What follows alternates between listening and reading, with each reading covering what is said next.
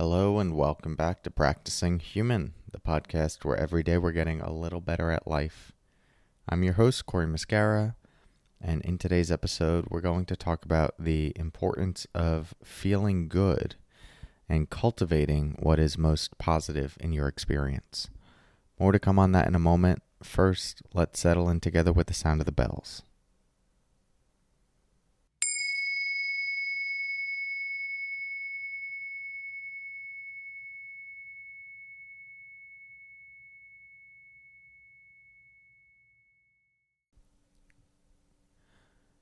Okay, so let's talk about the importance of feeling good and reconnecting to the part of you that feels good in the context of healing and growth.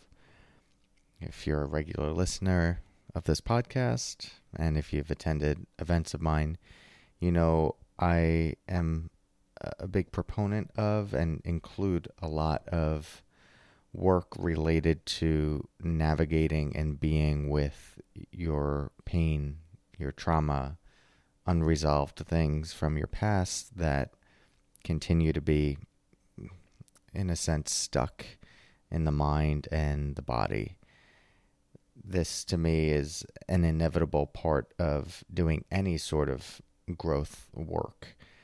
I the metaphor I sometimes like to use is that, you know, trying to grow without making space for and even actively looking at areas of yourself that are kind of like frozen in time around a difficult experience, like a, such as a trauma, it can be sort of like trying to row up a stream without untying yourself from the dock. If you really haven't resolved some of those deeper things, there can be this subconscious self sabotage uh, a fear of moving forward or trying something new because a part of the system is still terrified of what will happen when we go into a certain context that we associate with fear, unsafety, um, and pain. And so that kind of work is really important. All of my retreats in general make space for that, and it's where some of the most transformative healing I've seen happens. With that said, I think sometimes there can be too much of an emphasis on that kind of work if it's not also balanced out with an attunement toward and a nurturing of what we could say are the positive qualities within you, the uh, positive emotions like joy, uh, creativity, gratitude, ease, peace, and even just a general attentional orientation to the aspects of your experience that do feel good, that feel grounded, that feel safe, that feel internally resourced, meaning we feel like we have the capacity to meet what is arising. And sometimes if we're spending a lot of time looking at our stuff, our baggage, we can forget to also orient to these positive qualities that are there.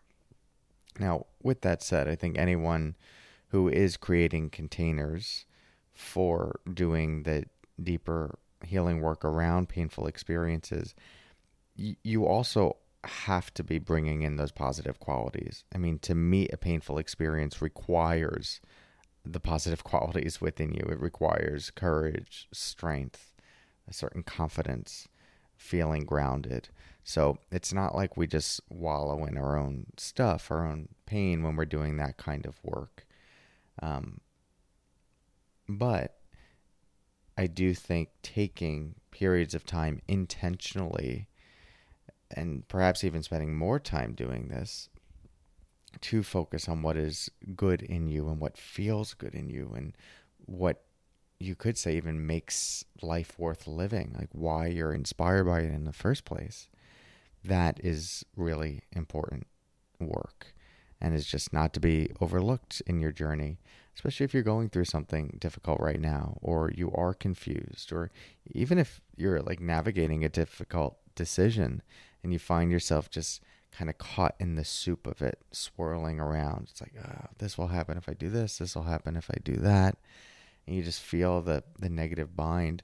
Sometimes just focusing on something like self love or doing something that creates joy or some sort of play, whether it's a sport or music or writing or something that gets your blood moving, flowing, and your energy up.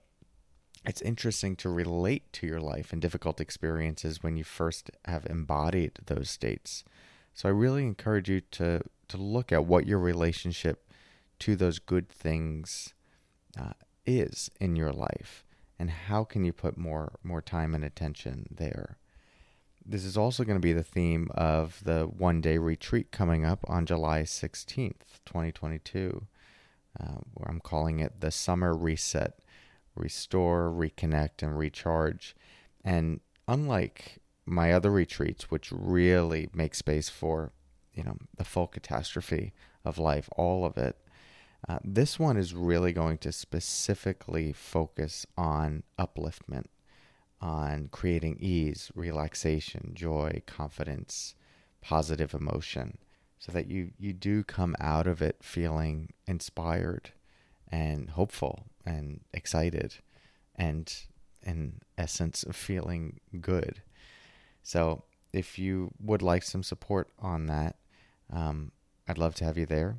It's just one day, unlike my other retreats, which are usually two and a half days.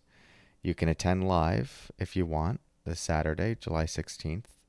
Um, but it's also recorded f- for all registrants. So if you can't attend live, you can get the recording and watch at your own time. All the details, including the schedule, can be found at corymuscara.com forward slash retreat. And it'll be a combination of practices and teachings and there'll be some Q&A as well. We'll do some cool guided hypnosis to really create some deeper relaxation states and uh, again just lots of different practices and teachings around cultivating these more positive qualities within us. So, I would love to have you there. And if you're listening to this on Wednesday, July 13th, there is still an opportunity to get 25% off uh, by today at midnight, Wednesday at midnight.